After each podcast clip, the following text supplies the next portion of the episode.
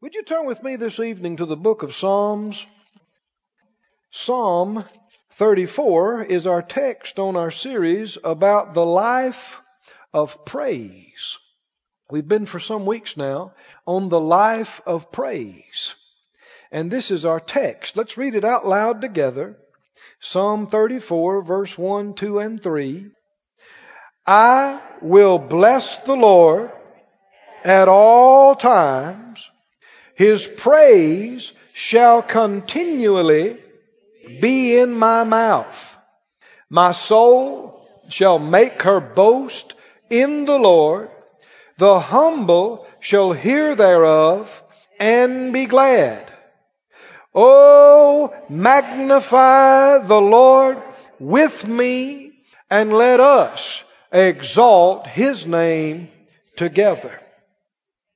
A wealth of good things from this passage. I'll bless the Lord when? In the beginning of this series, we spent the uh, whole first session on when do you praise the Lord? And uh, there are many things the Bible has to say about that, and this kind of sums it up. When, when is it appropriate to praise the Lord? He said at all times. His praise shall continually, there it is repeated, continually at all times, be in my mouth. How many believe it's right to praise God right out loud? That was a little weak. I didn't write this, you know. This is right. So the scripture teaches us to praise God out of our mouth. Not just silently in our heart and in our mind, but right out loud. You know, you get into some things here of the power of the spoken word. You know, God created the heavens and the earth with the spoken word. Right? He took the vision and faith and creative power inside him and he put it into his words. And when he spoke words, it released faith and power. Well, we're created in his likeness and image. And he teaches us to imitate him. Imitate God, the Bible said, as dear children. How are you born again? Hmm? You believe in your heart that God's raised Jesus from the dead. What else do you do? Confess. With your what? It's just very specific, isn't it? Not just have a thought in your mind, but do what? Confess with your mouth the Lord Jesus or Jesus is my Lord. It is important that you say that right out loud. It is. It's very important. It's essential. And all through your life, every day. Well, let me say it like this. The number one action of faith is saying. The number one way of releasing your faith is with the words of your mouth. Speaking. And so, what better thing to have in your mouth on a continual basis releasing faith in it, releasing power, releasing love, than the praise of God. Right? And we've gone into a number of things in this series about, you know, what happens when we praise God, what happens with Him, what happens with us, how it affects us, how it changes us. It's just marvelous on many levels what is happening in your life when you truly are praising God from your heart. But you wouldn't have to know all there is about it. Just do it. Right? Just do it. And you'll be enjoying benefits without even realizing what all's going on in you.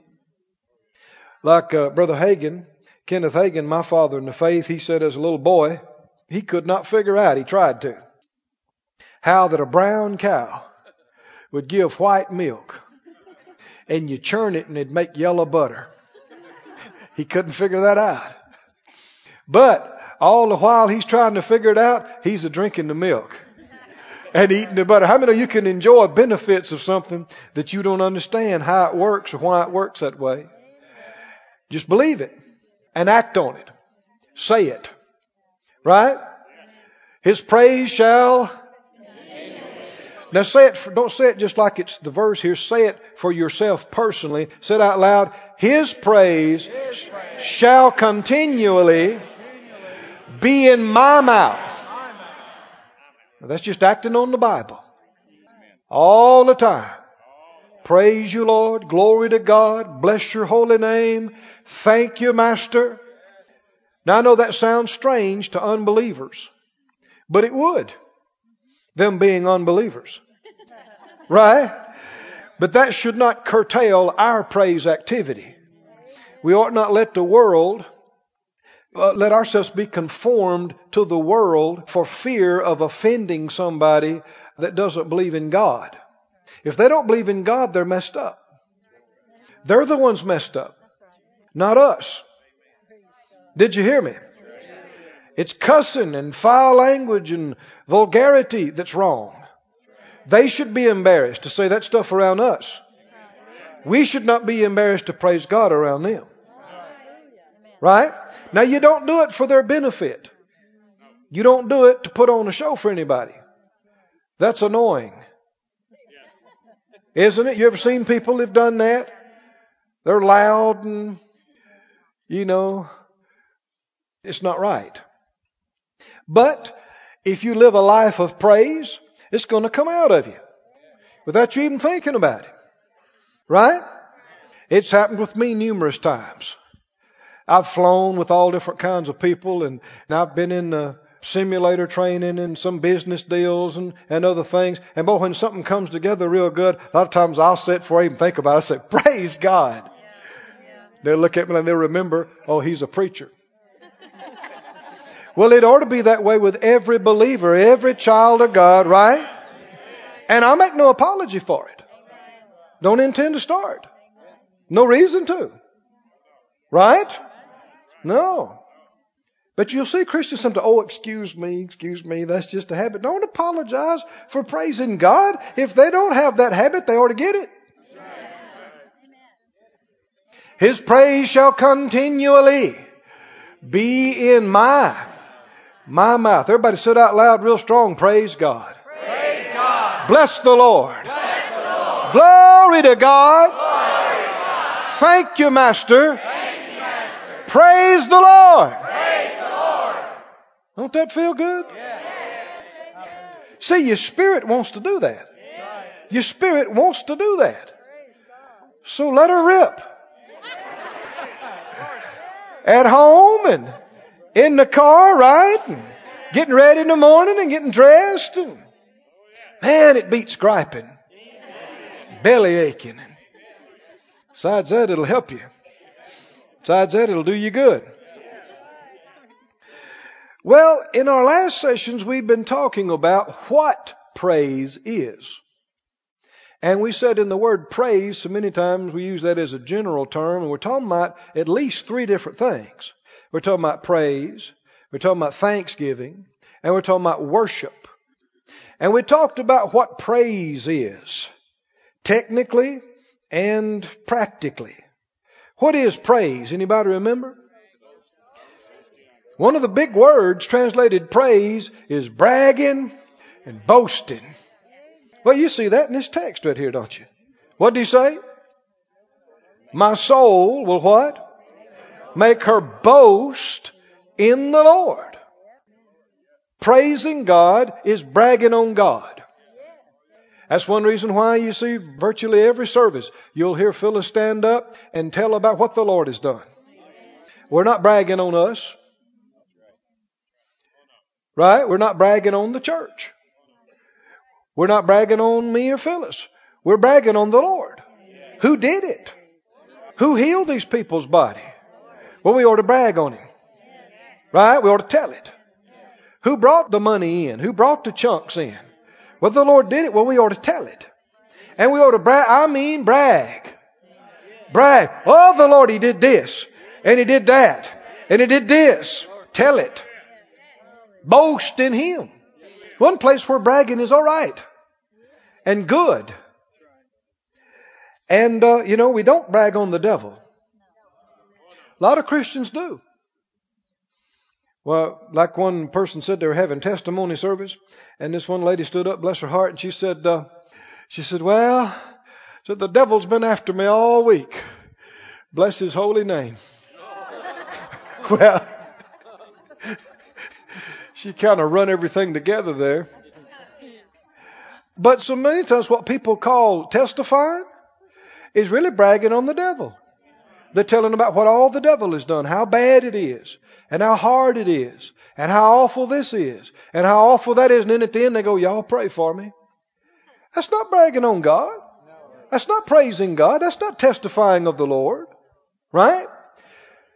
The Bible talks about in Ephesians that things that the ungodly do, and of course the devil is the ungodliest of all, that you ought not even talk about them, that you ought not even mention them or repeat them. There's a whole lot of stuff. Even if the enemy is able to pull something off, we ought to give him no free advertising. None. None. You want to frustrate, the enemy thinks he's pulled something off. You want to frustrate him? Don't even tell it. Oh, it aggravates him. He wants you to tell it so he can get somebody else scared that the same thing's going to happen to them. But don't you do it. Even if somebody hears about it, you go, oh, bless your heart. Heard about it. You go, ah, nothing. Just, you know, the devil, he did a little something. But, let me tell you about what God's doing in our life and what, how he's going to turn this thing around. Right? Get glory to himself.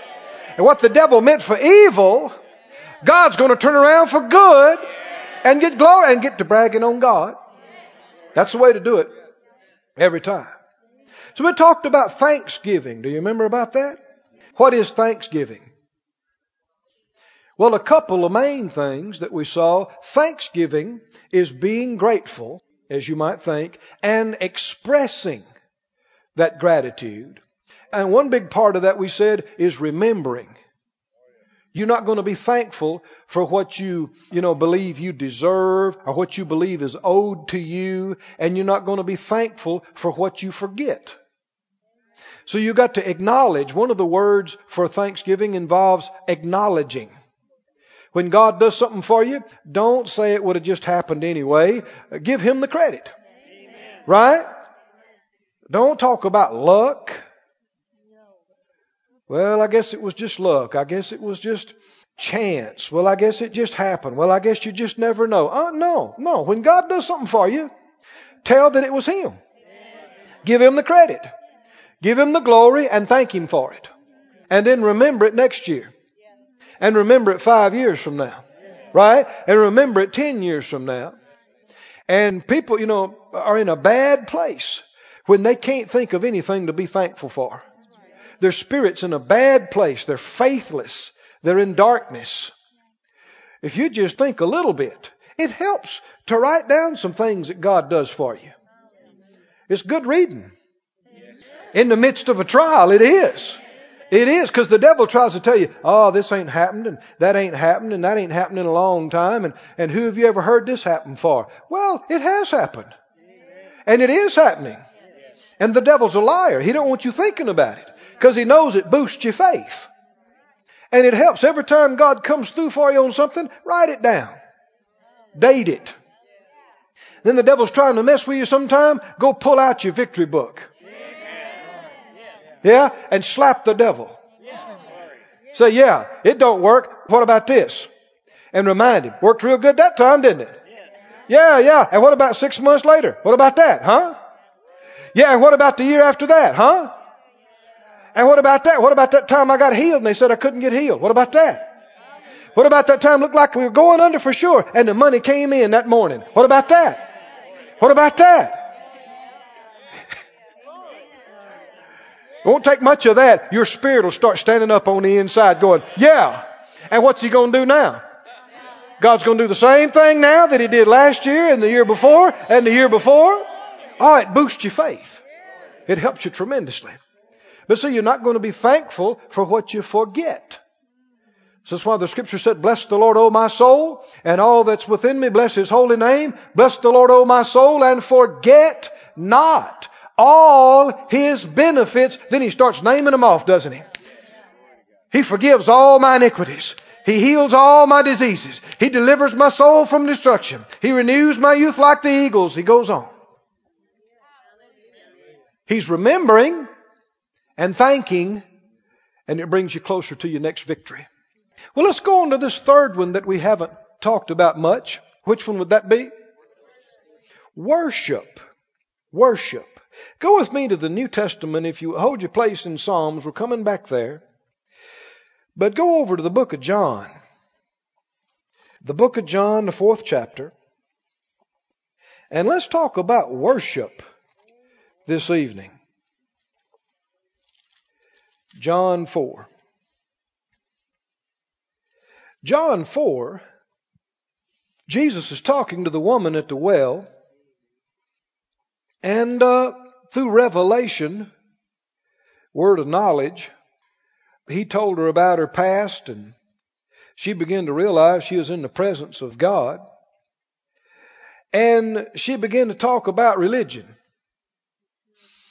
You know, a lot of times people do that. They want the spotlight off of them. So if something comes up, instead of talking about themselves, they want to talk about some doctrinal point. You ever seen that? Happens a lot. And so she wanted to talk about that in verse 20 of John 4 20. She said, Our fathers did what? Worshipped in this mountain, and you say, now see, they were Samaritans, and she's talking to Jesus as a Jew. You Jews say that in Jerusalem is the place where men ought to worship. So what was her big deal that she wanted to talk about? Was where the correct geographical location for worship. And of course, carnal people, natural people, uh, emphasize the natural. Spiritual people emphasize the spiritual. Jesus said to her, verse 21, Woman, believe me, the hour comes when you shall neither in this mountain nor yet at Jerusalem worship the Father. Now that was a new word in that day. Oh, that was radical to say it's not about the place because it was about the place. Big time with those people in that day. But Jesus is introducing them to the new covenant, isn't he? See, he said, the hour comes. And it was right at the door when he was going to be offered up as the final sacrifice and pay the price. And when he did, when he was, you remember the veil was torn, right? That separated the Holy of Holies from the rest. And symbolizing that now the way is open for everybody to come right into the presence of God by the precious blood of the Lamb. Oh, my, my, my. That's why our covenant is a better covenant, established upon better promises. Makes no difference what your background is Jew or Gentile or Samaritan, male or female or uh, color, race. None of it makes any difference. It's all by the blood. We all have access. See, in the Old Covenant, only the high priest could go into the Holy of Holies, and only after particular preparation, washing and, and cleansing and offering of sacrifice for himself and putting on the special robes and only at the right time. You could fall dead. And anybody else uh, was forbidden from going in. Oh, but now, now the New Testament says we can come boldly before the very throne of God. You can. I can. Everybody can. Now the New Testament says there's just one God and one mediator between God and men, the man Christ Jesus. Just one. I have a real issue with these people and ministers and ministries and denominations that tell you that you have to come through them. You have to come through the preacher to get to God. You have to come through them to get forgiveness of sin. You have to come through them to get your prayers answered. Or you have to come through, you know, saints that are here or saints that are gone. No, you don't. No, you don't. One mediator. One. One. Jesus. Jesus. And through him, you, not you plus somebody else, you can come right straight to the throne of God. And the Father God himself hear you and answer your prayer. Oh, glory to God. What a privilege. What an honor. I know people believe other things, but you got to get back to the Bible now. Right? Yes. I don't wear any St. Christopher's around my neck. I don't pray to Mary. I have the greatest respect for Mary. But nothing in the Bible about anybody ever praying to her. Did you hear me? We can go straight to the throne. I said we can go straight to the throne. Right? In the name of Jesus. Jesus himself said, in that day you'll ask me nothing. But whatever you ask the Father in my name, He'll give it to you. Ask that your joy may be full. Woo! Glory to God. It'll make a difference if you was born again yesterday. How bad you might have been, how many sins you may have committed. If you're forgiven, you're forgiven. If you're cleansed, you're cleansed. You might not be able to quote two scriptures or one. But if you believe this, you can come by faith into the very presence of the Most High God, creator of heavens and earth. And just say, I come in the name of Jesus. I come not on my own merits. I come based on His blood washing me from my sins. I come in His name and you're accepted. You're received and you're heard. Oh, glory to God. How blessed we are. How privileged we are. Don't be misled by anything else. Now, we're going to get into some things tonight, and I'm not trying to come against anybody or any group, but you're going to see some things in the Word that we are strictly told not to do concerning worship. We're to worship God only. Right? He said it's not the place. He said the time's coming. How many know we live in that time? He was talking about. We're there. It was established when he was raised from the dead. Now, he said it won't be, you won't say that this is the place or that is the place. Thank God for having a nice church. That we can all come together and worship God. But how many know you don't have to wait till church time to worship God and you don't have to come stand in a building to worship God. No, no, no. Or to be worshiping God all the time. Worship God in your house. Worship God on your bed. Worship God in your car. Worship God. He said, verse 23, the hour comes, and now is, when the true worshipers shall worship the Father in spirit and in truth. For the Father seeketh such to worship Him. See, we talked about a while back that true praise and thanksgiving and worship blesses God. Remember we camped on that a while? We saw numerous scriptures that He receives it, He inhales it, He takes it into Himself like sweet incense, like a beautiful aroma. It pleases Him, it blesses Him. Well, that's reason enough to do it. Right? Even if you didn't know about the personal benefits, if you know that it blesses Him, we ought to do it.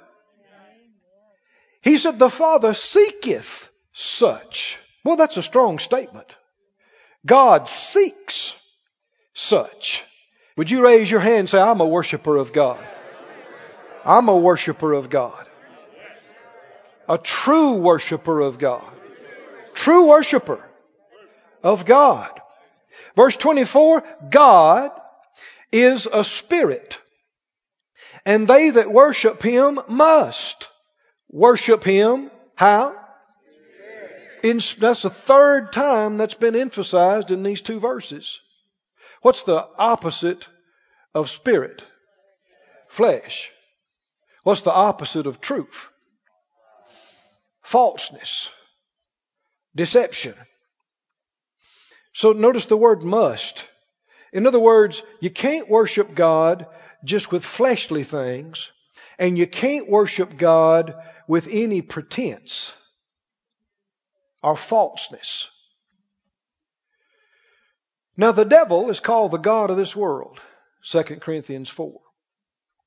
And he's also called the, uh, well, for lack of a better word, in Corinthians, Paul talked about, the Holy Ghost through him talked about how that the enemy's representatives are transformed And the word there is like our word actor.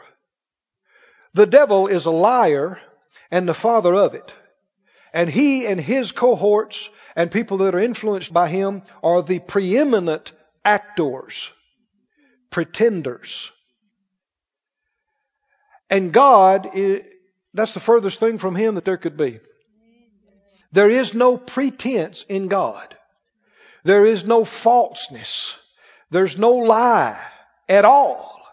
In God, He is perfectly true and real and genuine and right. And in order to worship Him, you must rid yourself of pretending and falseness he, I don't care how beautiful the pitch of one's voice might be. I don't care how eloquent the speech of one might be and their supposed praise to God. If you're doing it for somebody else to see you or hear you, if there's the least bit of put on, God will not receive it. That pretense will be like a wall between you and Him. He actually hates it. He hates anything that has to do with a lie. And so when you love God with all your heart, soul, mind, and strength, you know what else you love? You love truth. I've said this before and it sounds strange, but I love the truth more than I love anything or anybody. Somebody said, that's a big statement. I know it. Somebody might say, well, I thought you're supposed to love Jesus. That's what I just said. Right?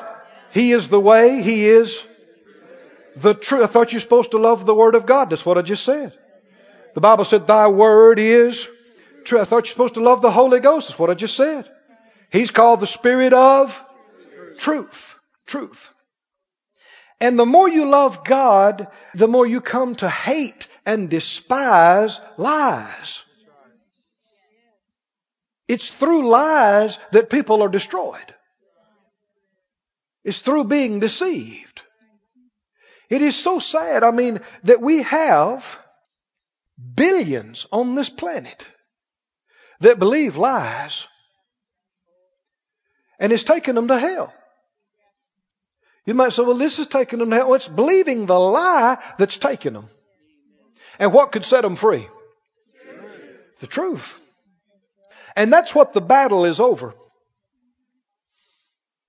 In its simplest form, that's what the battle in the earth is over. Somebody said, well, it's over souls.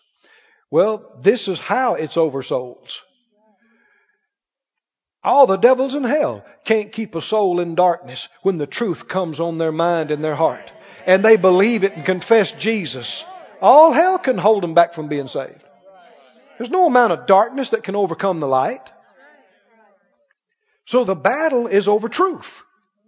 Sometimes people talk about attacking the kingdom of darkness. And people have gotten off into fleshly stuff. So they put on their uniforms. And they get to the highest place they can get and get them a bullhorn. And scream at the devil. He just laughs at such stuff. But you want to seriously attack the enemy? Run grab somebody and tell them the truth. That's a direct attack. Did you hear me? The truth. So we're launching truth missiles tonight. Right?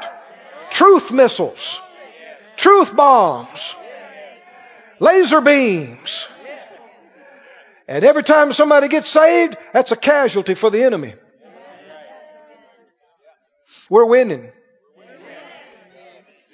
Don't believe anything else. Hallelujah. The truth is what this is over. God is truth. His word is not mostly truth, it's truth. There's no shadow of turning in God. There's no little bit of darkness. There's not the smallest amount of pretense. Pretending is completely ungodly. And we live in a world full of it. Pretense. Don't we? Oh, and you have to watch about feeding on falseness all the time. Feeding on falseness. feeding on this person's pretending this and this person's pretending that and people get in a habit of putting on a front. And sometimes people say you know i wish i could just hurry up and get home. Why? It's so i just want to get home where i can just relax and be myself. Ah. Well who are you being now and it is a fact pretending is fatiguing oh it'll wear you out so what's the solution? I say, well, I, I don't want people to really see how I am. They won't like me. Well, change. if you need to change, change. But in worshiping God, how many know God sees through everything? You can't fool Him. I mean, you can't put on the front and Him by it. I don't care what's coming out of your mouth or what you look like or sound like on the outside. He sees through everything. He sees right out into your heart. And He knows what you mean and what you don't, what's real and what's not. He will not regard vanity. He will not even pay any attention to it. It's only genuineness, truth. And the reason I'm camping on this is because this is such an essential part of worship. In order to worship, for lack of a better phrase, you've got to get real. You know what I mean by that? You got to get real with God. I mean, no junk, no put on, nothing at all like that. It's just 100% real. And only then can you worship God. They that worship Him must worship Him how? Tell me. In spirit, not just a bunch of fleshly stuff, out of your insides, the real you, the one on the inside, and in genuineness, reality, truth. Now listen to some of the definitions of the word that's translated worship in the Bible. There's more than one. One of the words that's translated worship literally means to prostrate oneself. I won't give you all the Hebrew stuff, I'll just summarize it. It means to bow before and to prostrate or to lay flat. How many know there are times you ought to do that? You ought not go all year and you haven't done that. Right? And you don't have to do it at the church house. There may be times we do it, but the more we talk about this, you'll see that how true worship is really intimate. And you ought to see some of the strongest worship in private. There ought to be times when you bow before God. And times when you prostrate yourself, you lay flat out, face down, stretch out before God and you worship Him. You worship Him. Another uh, word that's translated worship means to kiss towards. That's the New Testament word for worship. That's interesting, isn't it? to kiss towards, but then if you look up the word, you'll find that uh, the description of it helps you. It's the word proskuneo, and it Strong's, I believe it is, and Vines. It's like a dog licking his master's hand. Like a dog licking his master's hand. Now, don't let the word dog throw you. But it's a picture. What? The dog and the master. We're not dogs. We've been made the righteousness of God in Christ. But He is great. I said, He is great. And we ought to have no problem bowing before Him. Right? Kissing His hand or His foot.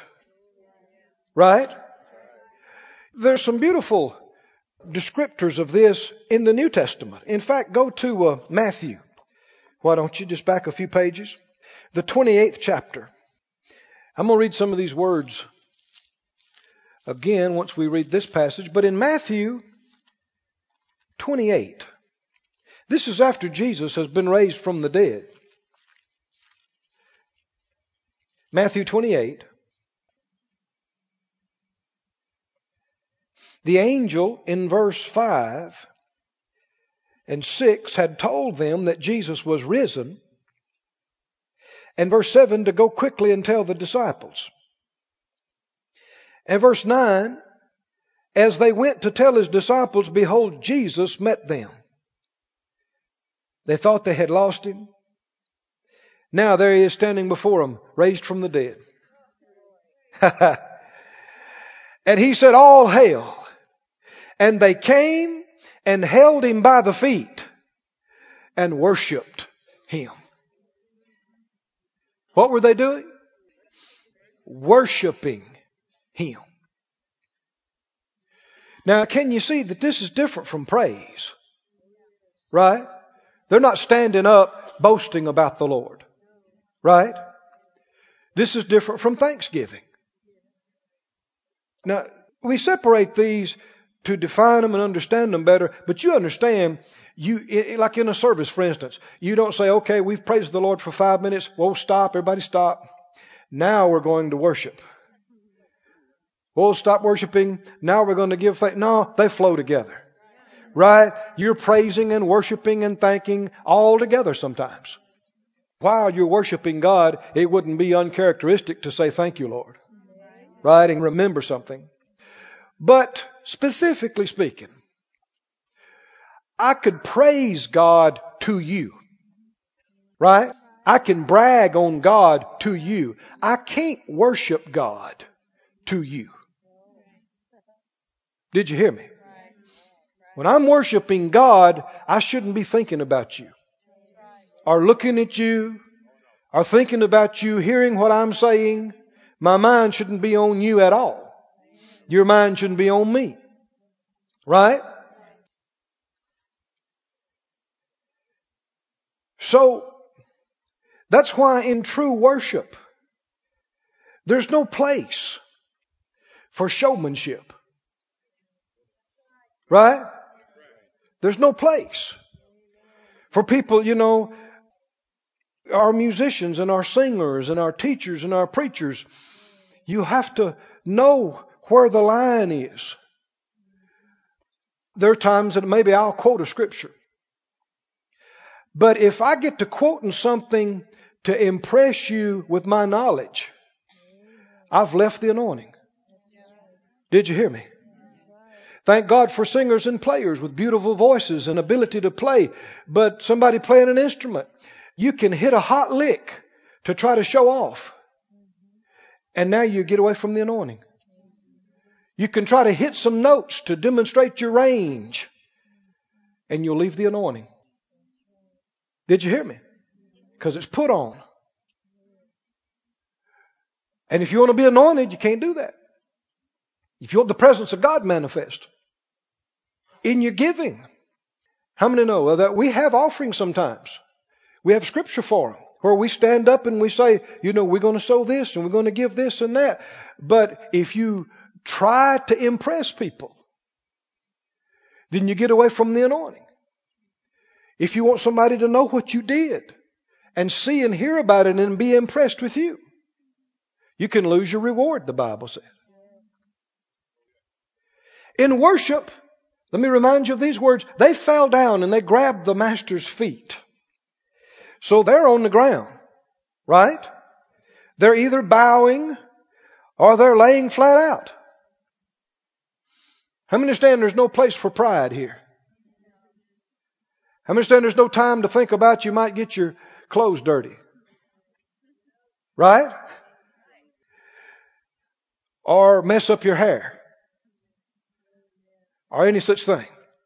They're on the ground. They're holding his feet. They're worshiping him. Worship means, I'll tell you again, it means to go down. It means to prostrate oneself. It means to bow. It means to kiss towards, like a dog licking his master's hands, to fawn or crouch to. It also means to adore to adore. Real worship. In real worship, you are expressing that God is great above you and high above you. You give him his place above you and you take your place under him. And real worship involves the fear of God. Not afraid that he's going to hurt you, but just in awe of his great power. He's big. I said, He's big. Oh, He's big. There's been times that I've worshiped the Lord and you feel like a little speck of dust at the foot of the Rocky Mountains. You know what I mean by that? Now I don't mean that I feel inconsequential and unimportant because we are to Him the apple of His eye. But on the other hand, He's big. I said He's big. I know some years ago we were able to go to Hawaii. Had a trip given to us. And uh, I think it was for our 10th wedding anniversary. And um, we went whale watching in amongst some of those things. Well, we looked for whales and looked for whales and didn't see any whales. And, and we saw a whale's tail come up, you know, in the far distance. And we thought, well, you know, we saw one. And of course, you'd seen them on TV and stuff like that. And it was about like that. I don't know how far away, but it was way off in the distance. Well, we're turning, getting ready to come in. And about that time, the water broke. And there was a whale. I guess he was about far from here to the back of the building. But man, it caught me off guard. I mean, all at once that tail started, begin to break the water, and you saw part of the tail, and you just kept seeing tail. And you just kept saying, this thing is, you know, TV didn't do him justice. You talk about gigantuous. You talk about huge. And one of the first things that hit you is, man, are we too close? right? Because, you, I mean, this thing could swat us out of the county, not even know it. What about him who made him? How big he is. How about the one who made the ocean that he's in? And the sun that warms our planet. Oh, he's big. I said he's big. Oh, he's great. And worship expresses that. And the wonderful thing about it is the more you learn to worship, he reveals himself to you. And you begin to get glimpses that he's far bigger than you knew he was. He's far greater than you had any idea. It's sad. People who believe there is no God, how ignorant they are of where they are in their existence of Him. But the ones that draw near to Him, what does He say He does then? He draws near to you, and it's kind of like that whale in the distance. I mean, you know He's big, but it doesn't register on you until the whale draws near to you. Are you with me on this now? And when He draws near to you, you can just be speechless. You can just stand there going, ah, oh, ooh. And to your flesh, it's scary. David loved God with all his heart, soul, mind, and strength. And he said in one of the Psalms, he said, My flesh trembles for fear of you. And it's not that he's afraid God's going to hurt him, but he's just so big. He's just so mighty. He's so awesome. He, he knows everything. He's so brilliant. He's so amazing.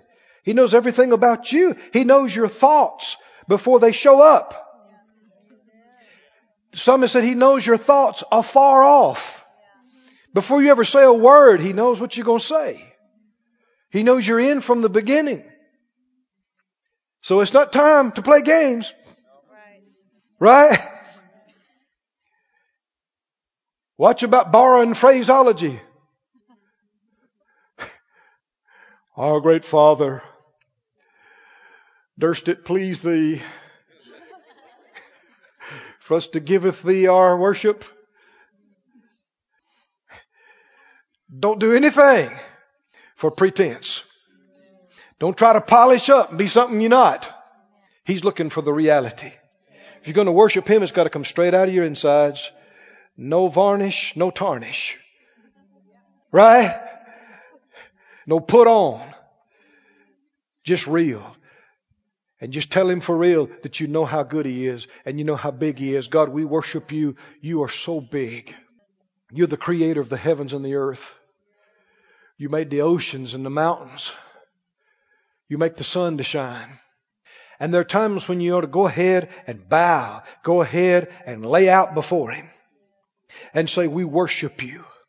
And friends, you can get to some rich places in God like that in your bedroom with your nose in your carpet.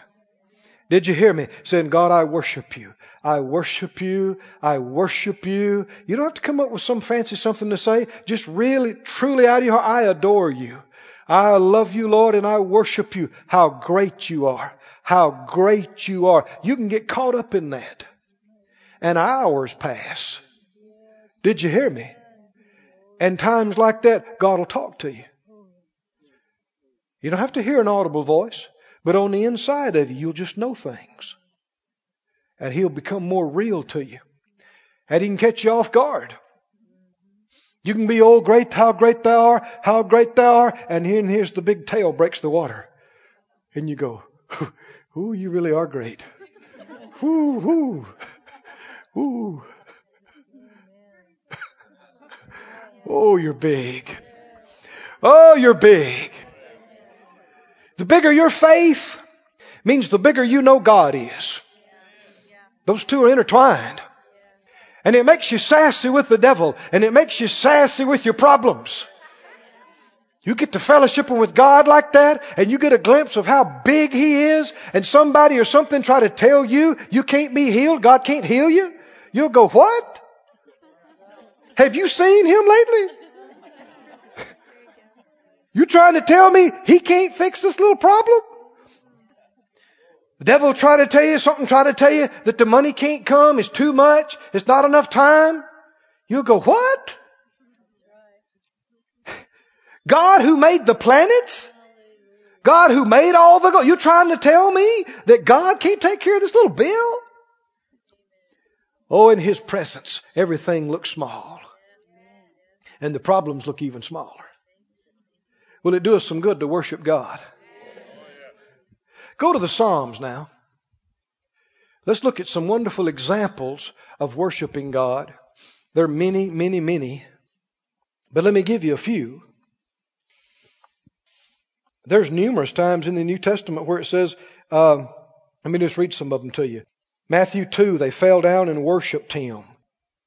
Let's see, 1 Corinthians 14 talks about falling down and worshiping God. In Revelation, there must be half a dozen different places where the elders and the beast and the winged creatures and the angels again and again says they fell down. They fall down. They fall down and worship Him. That's what's going on in heaven. It ought to be going on in the earth too. Right? It ought not be a strange thing to you and I when we get to heaven. We ought to be well practiced in it on the earth here before we get there. But go to Psalm 95. Let's look at some spirit anointed, inspired words of worship. And then how many think we ought to give God some of our own tonight, right out of our heart? Then let's do that. Psalm 95.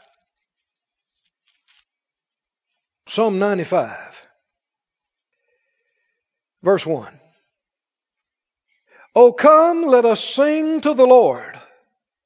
Let us make a joyful noise to the rock of our salvation. Let us come before his presence with thanksgiving and make a joyful noise unto him with psalms. Now let me just stop right here. Praise, thanksgiving, and worship is not to be mournful. You see, people make a mistake in this area. I don't know at the times. I've been out on the road, I've been in meetings, and I've had different bands and groups playing with me. And a lot of times I've had to stir them up several times and say, go ahead and play, because they sense the anointing of God and they think that means you got to be real slow. And the drummer can't play. And everybody has to be real quiet because they sense the anointing. And then you hear some people begin to be mournful. Oh, God. Oh, watch out, watch out. That can be just flesh, just a religious habit that somebody learned years ago. We see it repeatedly here make what kind of sound? A sad sound? What kind of sound? Joyful. Joyful. Would that include worship? Yes. You can be sincere without being depressed. This is important, friends. I mean, so much of the church world is twisted in this area. I've been talking to people before and we've been having a light conversation and then they find out what I do. And they go, Oh, yes, brother. Immediately they think that you're supposed to be depressed. You're supposed to show heaviness to show seriousness. Well, it's no wonder people are staying away from churches by the millions. Right? Because they think that's all it's about. And if you really sell out to God and give your heart completely to God, you're not going to have any more fun. Fun's over. We'll just all stand around, look at each other, and go, Yes. Amen. Sad but true. You just never know. And none of that's in the Bible. That's not God. Heaven is a happy place, brother, sister. Woo! You talk about partying. You talk about some noise. You talk about a joyful sound. That's heaven. And we're supposed to have foretastes of heaven on earth. We're supposed to enjoy the first fruits. Make a what kind of sound? He says it twice. Joyful. Joyful sound.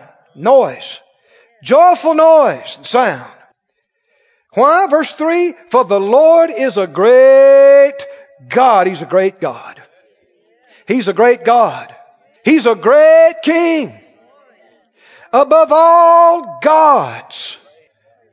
In his hand are the deep places of the earth. The strength of the hills is his also. The sea is his. He made it. His hands formed the dry land. There was a time when there was no dry land. Darkness was on the face of the deep. What you and I are standing on, God made it. He brought it out of the water, formed the continents and the high places of the earth. He's a big God.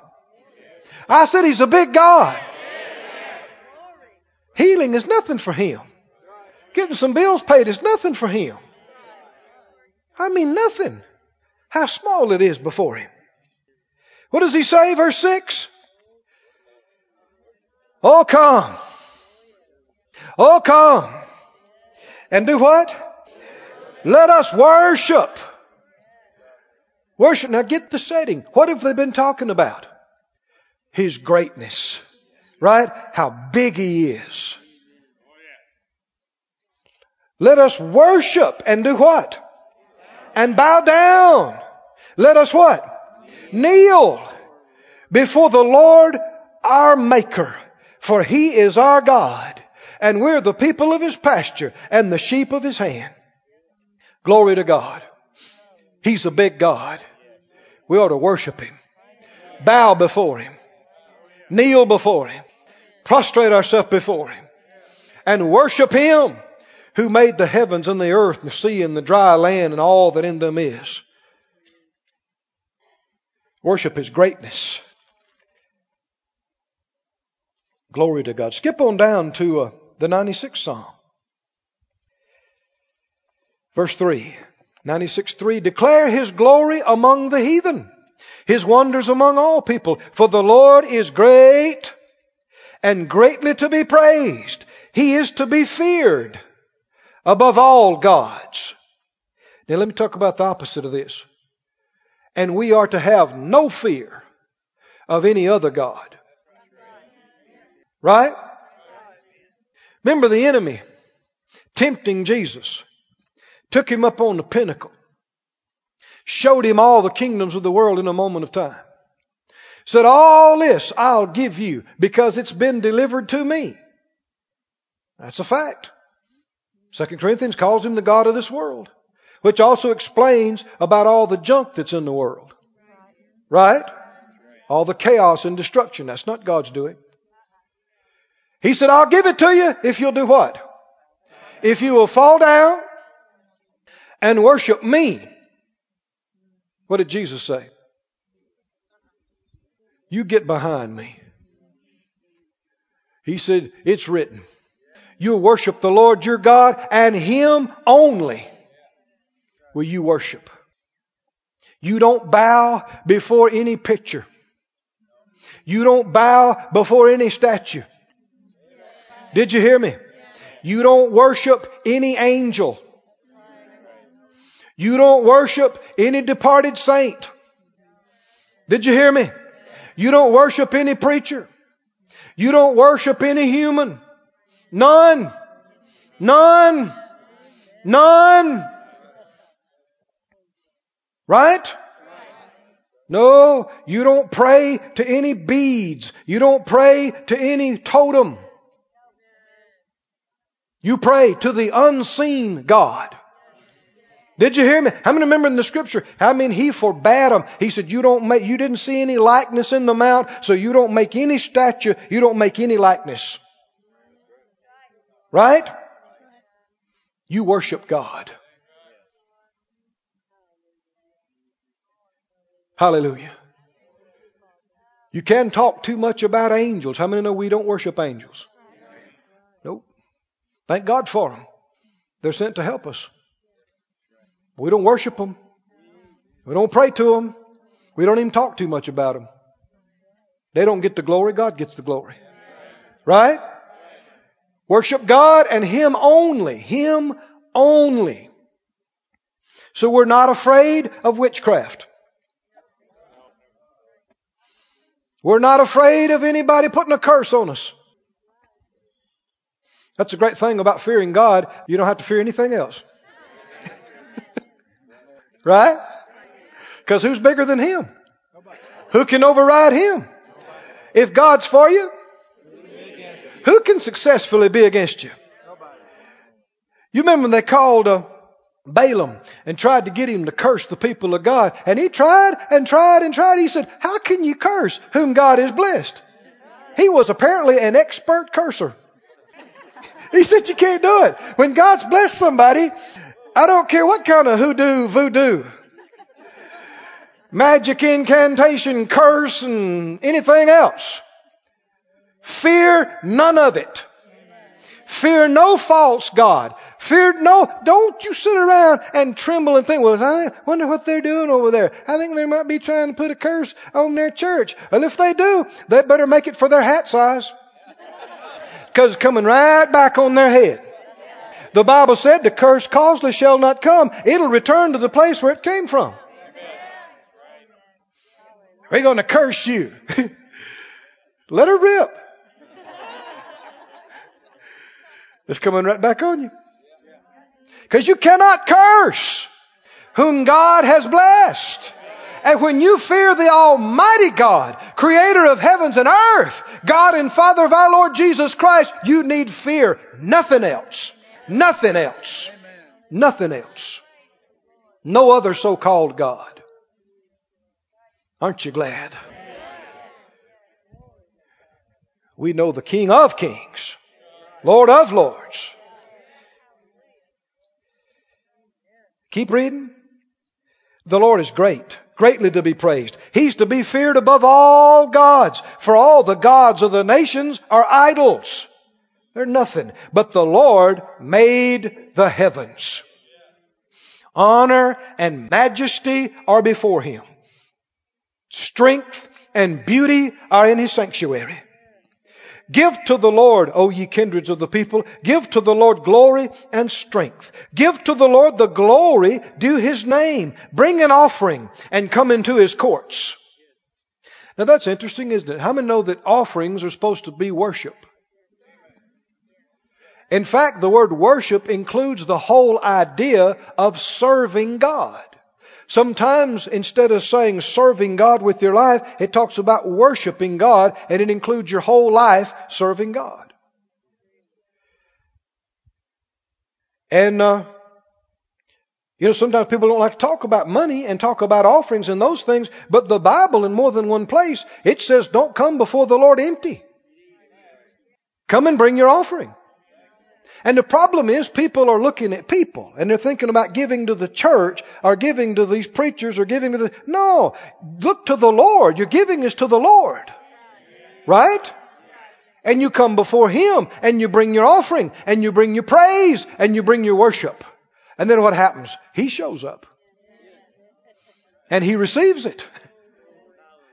More you press in and draw near to Him, the more you love Him with all your heart, soul, mind, and strength. And that's shown in your offering. It's shown in your praise. It's shown in your worship. It's shown in the way you live. Then He draws near to you.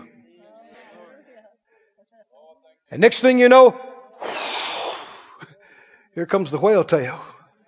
You know what I mean by that, don't you? And you're going, whoa, whoa, whoa. You thought He could do big stuff. And then he says, You like that? And you go, Oh, yeah. He goes, Watch this. Look at this. How many know he is able to do exceeding abundantly, far above all we ask or think?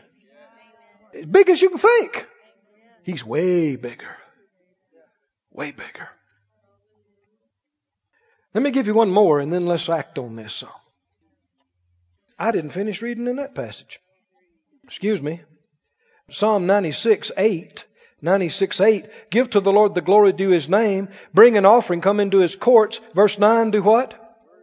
Oh, worship the Lord in the beauty of holiness. And do what? Fear before him. All the earth. So see, worship, as we've said, you're acknowledging how great He is, and in fear of Him, in awe of Him,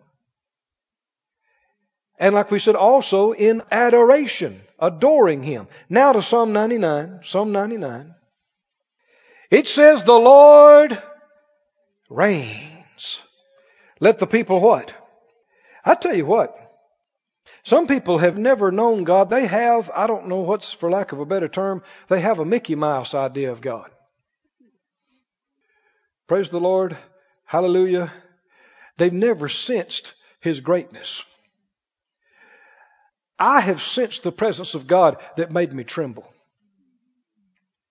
Not in a way that I was scared of Him, that He's going to hurt me. He loves me, I know that. But He's so big. He's so awesome. And I tell you what, I will take some more of it. Do you know what I mean by that? Oh, yeah. Yeah. Fine with me if I trembled and shook like a dishcloth. Right? To let the presence of the Lord be made manifest powerfully and mighty. But you got to focus on Him. And you got to be real. No junk, no falseness, no play, no pretend. Spirit, not flesh. Truth, not phoniness. Everybody say no phony. No phoniness. Keep reading. The Lord reigns. Let the people tremble. How many would take some trembling in a good way? Would you take some of that? He sits between the cherubims. Let the earth be moved. Wow. The Lord is great in Zion. He is high above all the people. Let them praise your great and terrible name, for it is holy, pure, and powerful. The king's strength also loves judgment. You do establish equity. You execute judgment and righteousness in Jacob. Exalt ye the Lord our God and worship where? At his footstool. Bow down. For he is holy, holy, holy. Moses and Aaron among his priests. Samuel among them that call upon his name. They called upon the Lord and he answered them. He spoke to them in the cloudy pillar.